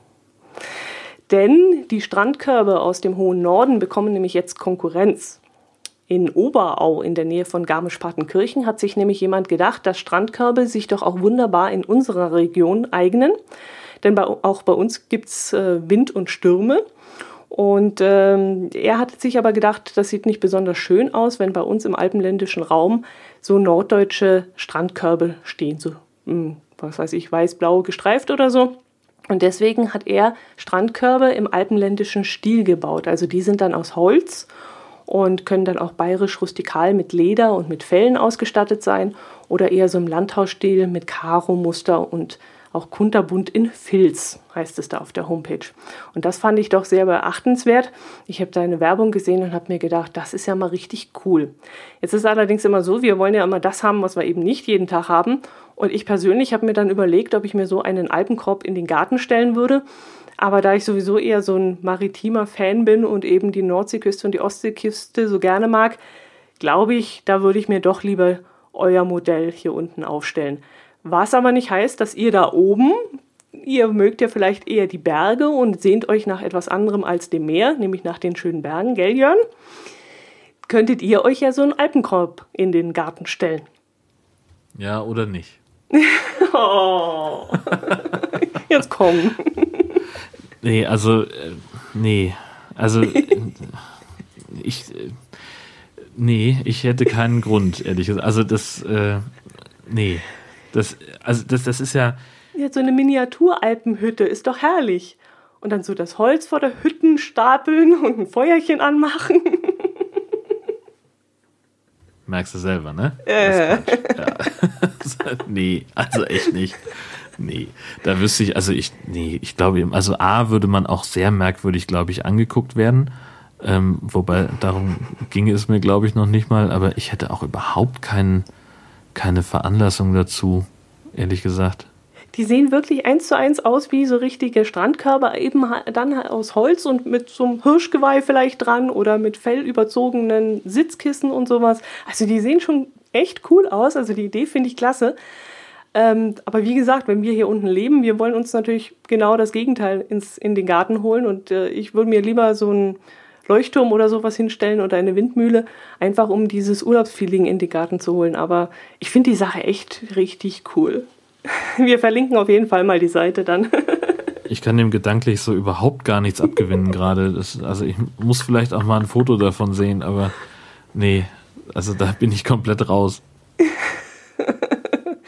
Ach, du bist ja überhaupt kein Romantiker. Komm mal in die Berge, dann laufen wir mal mit dir eine Runde durch die Berge und dann bist du so begeistert, wenn du von da oben runter gucken kannst ins Tal, dass du dir dann auch so eine Hütte da in den Garten stellst. Ja. ja. ja, ja, bestimmt. Okay, sollen wir das nächste Thema? Haben wir überhaupt denn noch was? Ähm, wir hatten, äh, wir haben noch eine Menge Kommentare. Okay. Und zwar ähm, hatte ich mich ja letztes Mal gefragt, was ich mit übrig gebliebenen Silvesterraketen machen kann. Mhm. Ähm, das hat nämlich irgendjemand bei uns im, äh, bei einer Party welche liegen lassen, vier Stück an der Zahl. Und da hat es nicht lange gedauert, bis sich äh, F-Hein Alex äh, gemeldet hat via Twitter. Äh, und die hat mir einen Link geschickt, äh, beziehungsweise einen Screenshot, ähm, wo also ganz genau beschrieben ist, was man mit Silvesterraketen machen soll, wenn man sie entsorgen möchte. Mhm. Ähm, und zwar nämlich einfach den, den Stiel so ein bisschen abklipsen und dann kommt die Rakete in einen Gefrierbeutel oder eine Plastiktüte, je nach, also irgendwas, was möglichst dicht ist, und zwar mit Wasser. Und zwar genau so viel Wasser, mindestens so viel Wasser, wie die Rakete schwer ist. Also wenn das Ding jetzt irgendwie, weiß ich nicht, 50 Gramm hat, dann sollen da auch mindestens 50 Gramm Wasser drin sein. Ähm, da bleibt es dann drin. Außenrum kommt nochmal eine Plastiktüte, um das dann äh, ganz genau abzudichten. Äh, und dann kann man dieses Paket äh, mit der Rakete äh, ganz normal in die Mülltonne tun, denn so ist sichergestellt, äh, dass das äh, Schwarzpulver da drin nicht irgendwie trocken wird und doch noch durchzünden kann. Mhm. Und dann kann man es in, in den Hausmüll geben. Steht da. Okay. Oh, das hätte ich jetzt auch nicht gedacht. Ich hätte wirklich jetzt Sondermüll draus gemacht und es zum Wertstoffhof gebracht. Mhm. Sehr interessant. Die werden sich wahrscheinlich auch äh, freuen, wenn du damit äh, in Anführungszeichen Sprengstoff ankommst. Ja, aber ich meine, das ist Sondermüll. Die müssen ja irgendwie eine Abteilung haben, wo sie ähm, brennbare ja, Öl kannst du ja da eigentlich auch abgeben und solche Sachen. Also müsste das ja eigentlich auch möglich sein. Ich ja, aber nicht. musst du ja nicht, zum Glück. Ja. ja. Cool. Super. Ja, vielen Klasse. Dank. Jo, und dann haben wir noch von Pastor Alexander Seidel eine Antwort gekriegt. Die ist bei uns im Spam-Ordner gelandet und deswegen oh. zwei Tage dort äh, ja, runtergefallen. Aber ich habe sie heute noch rechtzeitig entdeckt und gleich mal freigeschaltet. Herzlichen Dank dafür. Er ist nämlich nochmal auf die Namensvergabe von Kindern eingegangen. Wir haben uns ja letzte, Wo äh, letzte Mal darüber unterhalten, über die beliebtesten Kindernamen dieses Jahr. Und das war ja, glaube ich, Ben und Mia. Mia, genau richtig. Und äh, er hat erzählt, dass äh, eben Ben nicht nur eine Kurzform von Benjamin ist, sondern dass Ben auch einfach auf Hebräisch Sohn heißt. Also ja. Benjamin ist zum Beispiel der Sohn des Südens. Und dann hat er gleich noch weiter erzählt, dass die Sophia, die ich ja auch erwähnt hatte, weil mir aufgefallen war, dass viele Sophie und Sophia heißen, aus dem Griechischen kommt und Weisheit bedeutet. Und er hat mhm. uns auch noch einen ganz tollen Link geliefert zu einem Spiegelartikel, der, glaube 2009 erschienen ist. Und da ist irgendjemand auf, ja, auf Namenssuche gegangen und hat mal geschaut, wie Namen auf uns wirken und welche Auswirkungen solche Namen auch haben können. Und da stand unter anderem drin, dass zum Beispiel Kevin und Chantal auf Lehrer nicht sehr positiv wirken und Lehrer deswegen vielleicht unter Umständen äh, ein gewisses Vorurteil aufbauen können. Und da waren Namen wie Maximilian, ähm, fällt mir jetzt noch einer ein? Nein, fällt mir jetzt keiner mehr ein. Maximilian zum Beispiel war so ein Name, der Vertrauen weckt und ähm, Stärke ausstrahlt und deswegen wesentlich besser bei den Lehrern ankommt als jetzt zum Beispiel Kevin und Chantal.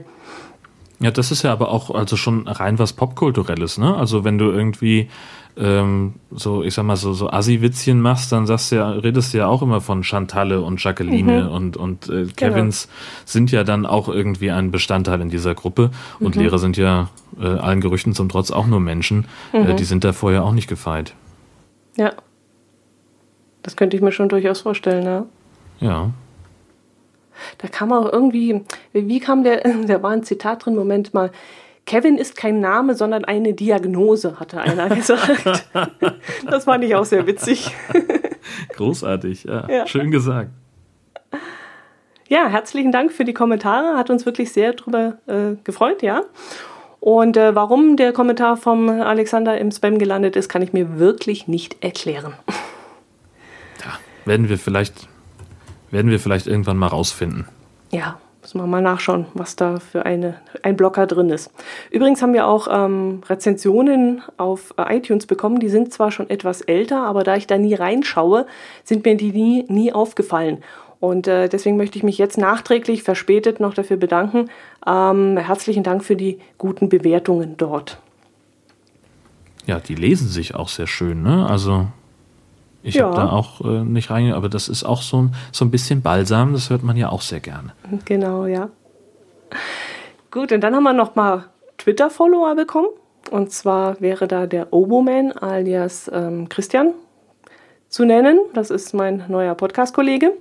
Dann ist der Micha von Making Tracks und DJH Nordwesten mit der Gesa Hausschild, wenn ich, nee, Hausschild oder wie würdest du das? Hausschild? Hausschild. Hausschild. Hausschild äh, zu nennen. Dann ist noch Stipo Kypo dazugekommen, das Projekt von Daniel vom Brombeerfalter.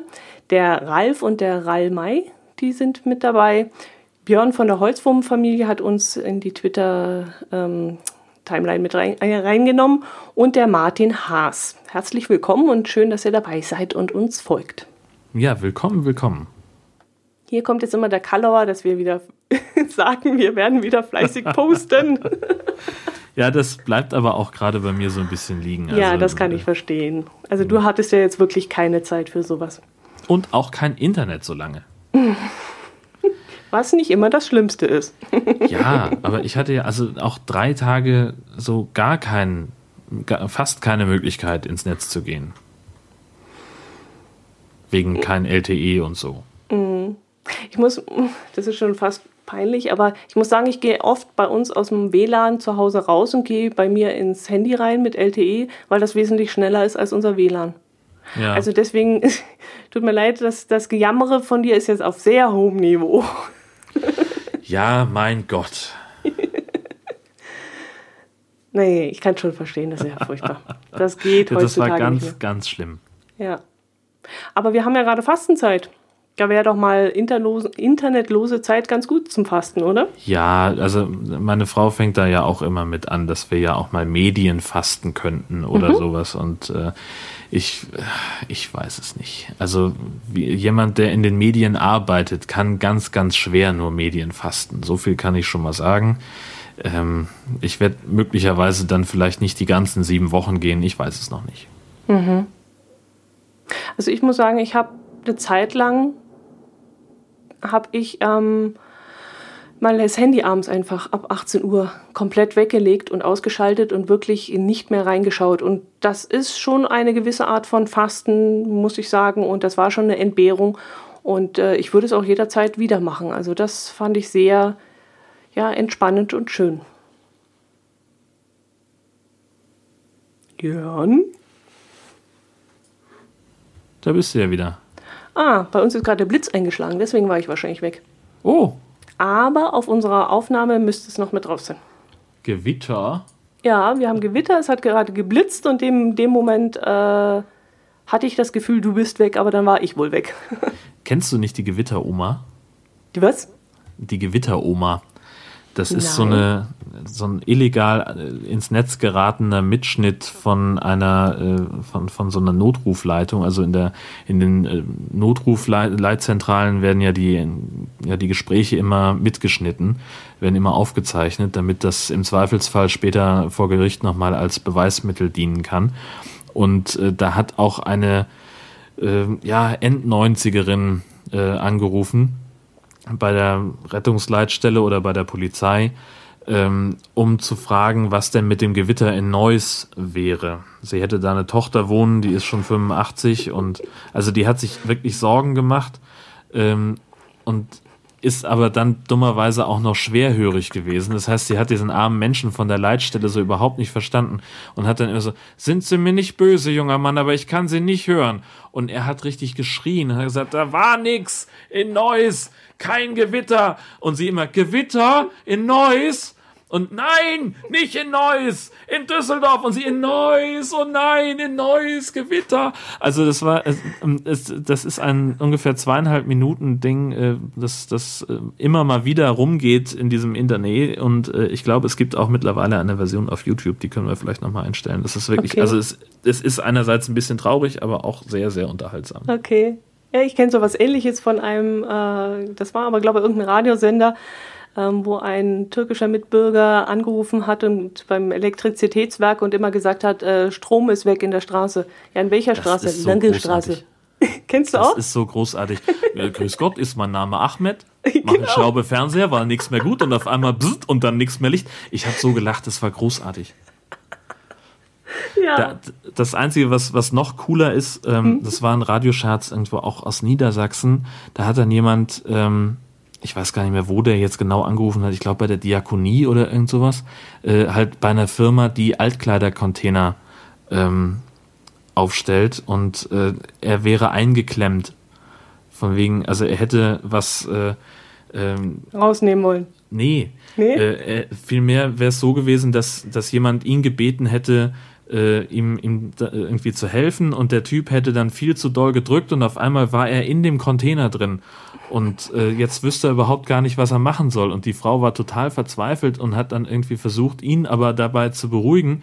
Und er immer so, und also jetzt, jetzt bin ich hier in dem Container und Moment mal, hier ist ja noch jemand drin. Und dann meldete sich noch jemand, der auch erzählte, dass einer von draußen viel zu doll gedrückt hat. Und jetzt sitzen sie beide in dem Container drin. Also ein, ein großes, großes Spaßding. Das war wirklich sehr witzig.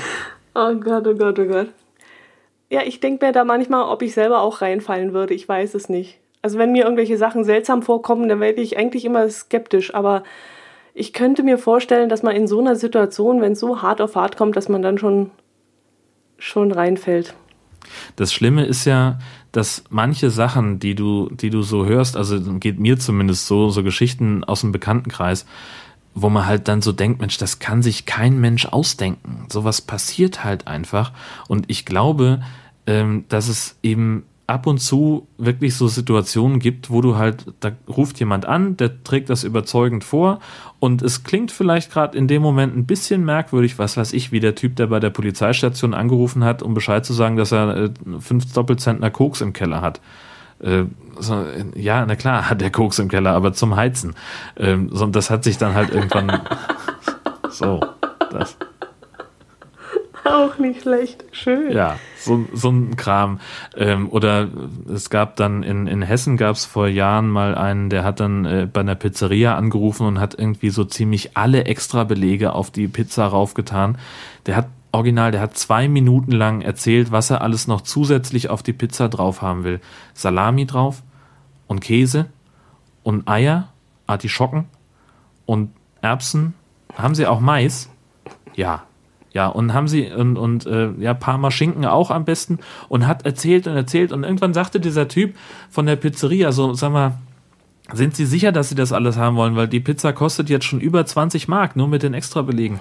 Und er, ach nee, das ist mir zu teuer. Dann nehmen wir ein paar Mal Schinken runter, da haben wir nur noch einmal Schinken und lauter solche Geschichten. Und das hat dann, also der hat, das ging minutenlang, hat er dem erzählt, was auf die Pizza drauf soll. Großartig. Cool. Ja, ich weiß wirklich nicht, wie es mir gehen würde. Also ich bin ja auch, was heißt, ich werde angehalten, das jetzt nicht unbedingt, äh, ich bin von Haus aus ein sehr höflicher Mensch und wenn bei mir im Geschäft jemand anrufen würde und ich wüs müsste wissen, dass das ein Kunde ist, da muss ich ja auch nett sein. Und ich glaube, mich könnte man da auch, weil ich dann so angestrengt nett bin und höflich und ähm, helfen möchte, könnte ich mir vorstellen, dass das bei mir dann auch fruchten würde. Ja, also ich würde es auch nicht ausschließen, klar. Also und glaub, so funktioniert ja im Prinzip auch der Enkeltrick. Der Enkeltrick?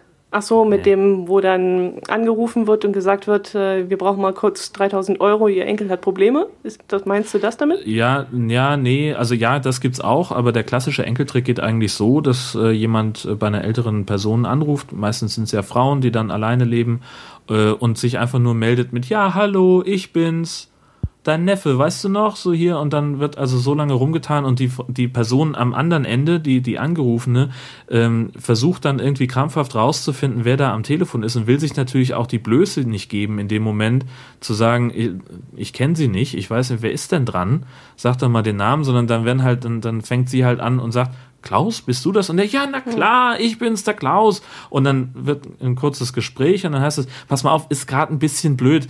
Ähm, ich will mir ein neues Auto kaufen. Ich stehe jetzt hier bei dem Händler und meine Karte ist gesperrt. Kannst du mir vielleicht 5000 Euro kurz leihen? Ich würde von dem, von der Firma kommt gleich ein Mitarbeiter, der kommt zu dir, holt das Geld ab. So, mhm. und dann äh, sagen diese Leute, ja, selbstverständlich, Klausi, für dich mache ich alles. Äh, und äh, er sagt dann noch, ja, ich fahre nachher zur Bank und heb es dann ab und dann kriegst du es in Bar wieder. Mhm. So, und dann kannst du es halt haben, dass da Leute wirklich, und das kommt sehr häufig vor, äh, dass da Leute drauf reinfallen, mehrere tausend Euro an irgendeinen Unbekannten an der Tür übergeben. Nicht selten ist das dann auch derjenige, der da eigentlich angerufen hat. Ähm, der bedankt sich dann überschwänglich und ist über alle Berge. Mhm.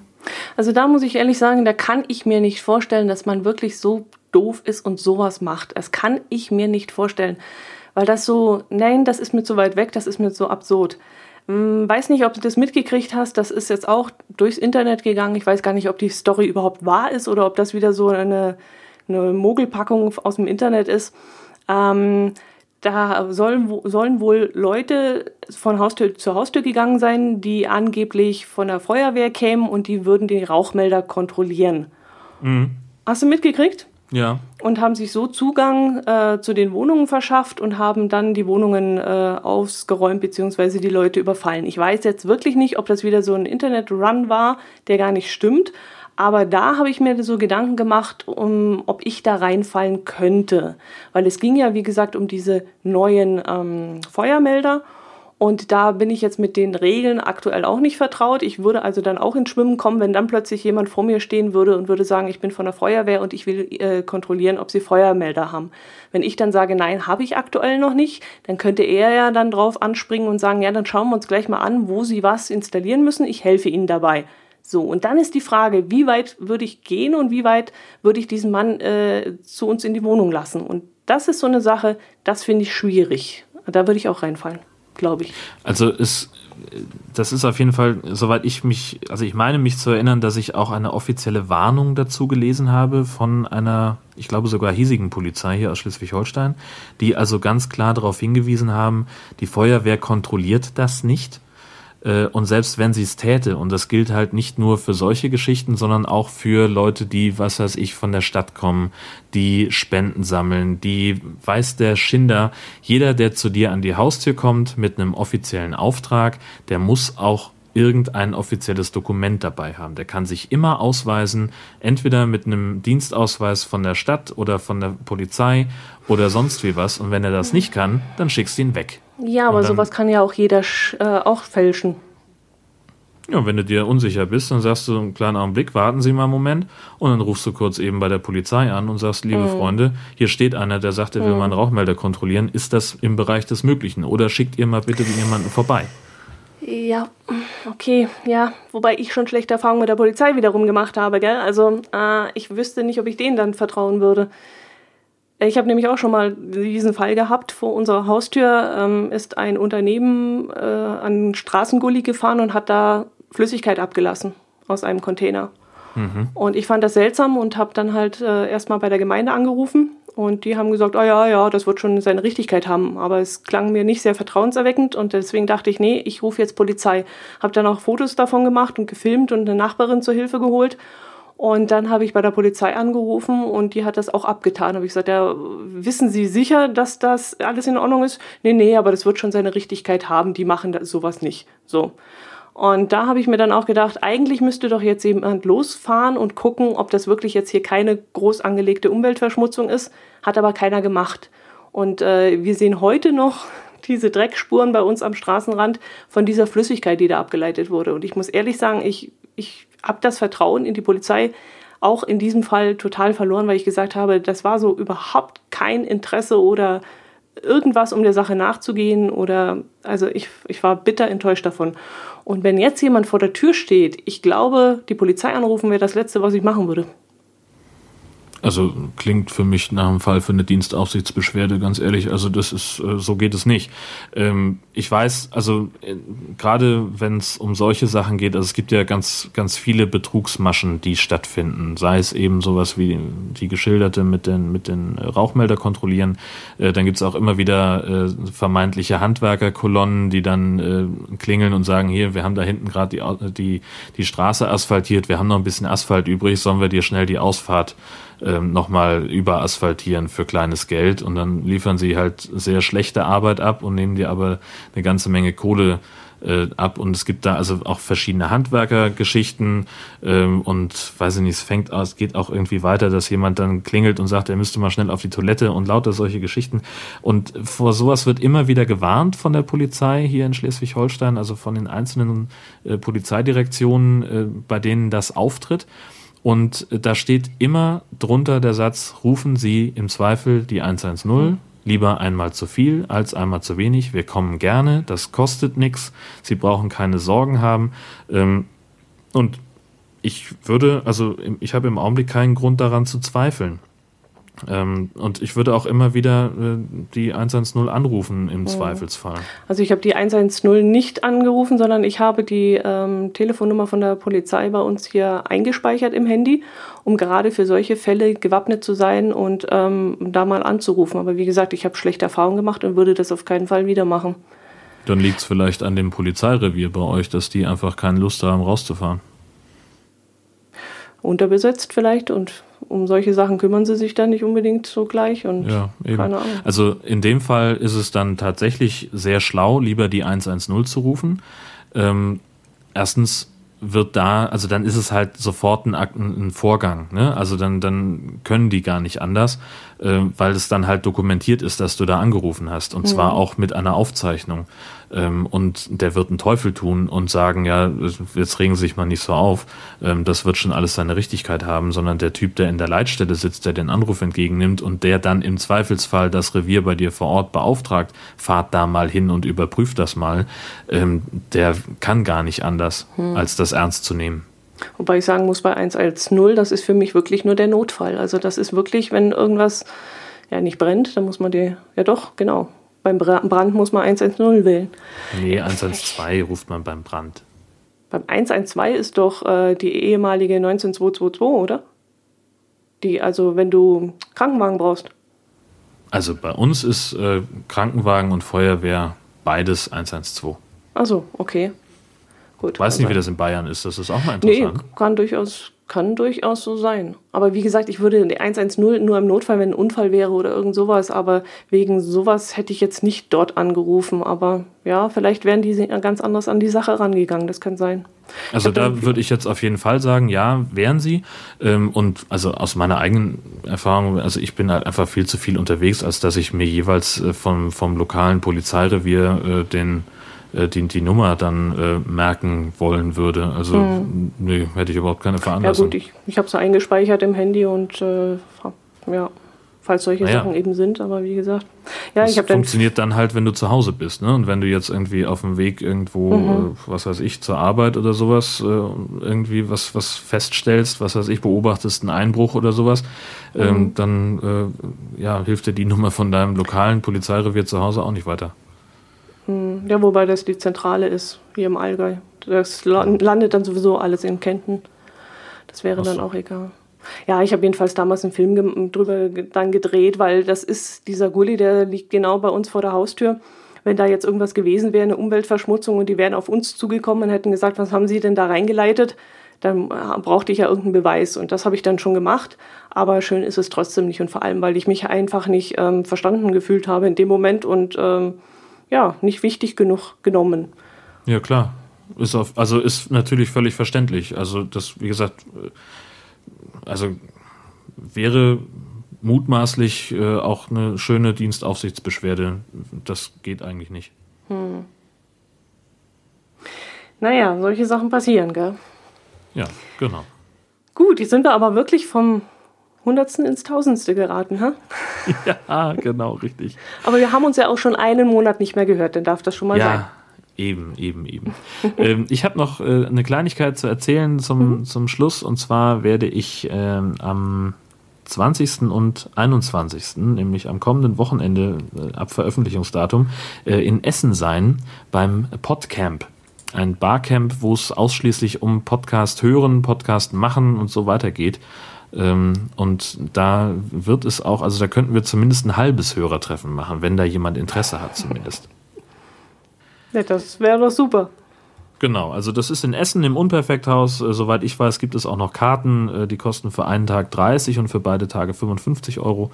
Ähm, jetzt weiß ich nicht, also das ist ja so ein Barcamp, das organisiert sich ja selber. Also da wird dann, werden dann auch die, die Themen äh, an morgens bei der Vorstellungsrunde ähm, selber festgelegt. Also man sagt dann hier, hallo, ich bin Jörn und ich mache dies und jenes und ich würde gern mit euch über, weiß ich auch nicht, sprechen.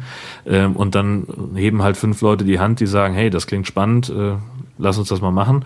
Äh, und dann sucht man sich einen Raum und redet drüber. Und cool. ähm, deswegen ist es halt ein bisschen schwierig zu sagen, was da jetzt genau angeboten wird an, an Workshops, an Vorträgen.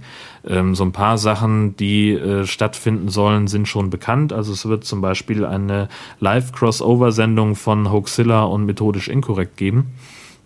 Ähm, aber ja, vielleicht ist das für jemanden, der in Anführungszeichen nur wobei das jetzt nicht abwertend klingen soll, sondern eher im Sinne von ausschließlich, äh, der ausschließlich Podcast hört, ist es vielleicht nicht so interessant. Und dann kann man auch abends äh, zum großen Hörertreffen kommen. Also da werden alle äh, Podcaster, die da sind, äh, laden herzlich ein zum Hörertreffen ähm, ab 20 Uhr im Unperfekthaus am 20. Ähm, da ist dann auch irgendwie Live-Musik Live und lauter so ein Kram. Das kostet dann 6,90 Euro Eintritt. Da sind dann alkoholfreie Getränke sogar inbegriffen. Wow. Mm, cool. Hast du an sowas schon mal teilgenommen? Ich habe schon mal an diversen Barcamps äh, teilgenommen. Ähm, einmal ging es spezifisch um das Thema Radio und äh, dann zwei Barcamps in Kiel, die komplett ohne Motto waren.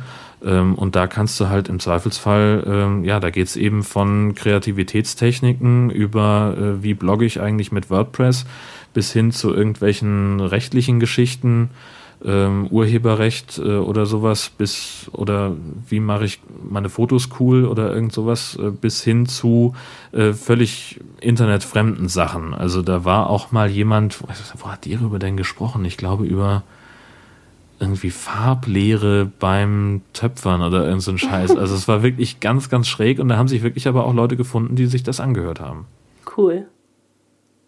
Ach, sowas möchte ich, möchte ich auch mal dabei sein. Das muss richtig spannend sein. Das ist total cool, weil du halt im, im, du stehst halt irgendwie mit 200 Leuten in so einer Art äh, Halle und dann geht ein Mikrofon rum und jeder stellt sich kurz vor. Also das ist, da ist man halt auch gehalten, sich wirklich kurz zu halten. Ähm, sagst halt deinen Namen und was du ungefähr machst. So, keine Ahnung, ich bin Jörn und ich mache drei Podcasts. Äh, und dann, wenn du möchtest, schlägst du halt ein Thema vor. So, was weiß ich, Audioschnitt für Anfänger zum Beispiel. Ähm, und äh, wer da Interesse dran hat, der zeigt dann halt kurz auf und dann guckt man, kann man halt ungefähr abschätzen, aha, das sind 20 Leute, also brauchen wir auch einen Raum, der entsprechend groß genug ist mhm. und der am besten irgendwie einen Beamer hat und eine Leinwand. So, und äh, dann geht man halt zu so einem, zum Session Board, zu so einem, ja, wie so eine Art Stundenplan und dann guckt man halt, okay, der Raum ist groß genug für mich und da ist noch um 13.57 Uhr ein Slot frei für 20 Minuten und dann trage ich da halt mein Thema ein. Mhm. Planst du sowas aufzumachen? Ehrlich gesagt nicht, weil mir äh, eigentlich nichts einfällt, was ich den Leuten, die da hinkommen, noch beibringen könnte. Mhm. Also ich und ich habe auch jetzt nichts Erhellendes. Also ich möchte eigentlich eher ein paar Sachen äh, selber fragen und mhm. selber lernen. Mhm. Na, dann bin ich schon richtig gespannt, was du dann beim nächsten Mal uns hier erzählst. Ich auch. Prima. Gut, dann würde ich sagen, das war's dann für heute. Und dann treffen wir uns am 15. wieder. Um, genau, um 12 Uhr mittags wieder. Gut, bis dahin. Tschüss. Servus. Tschüss.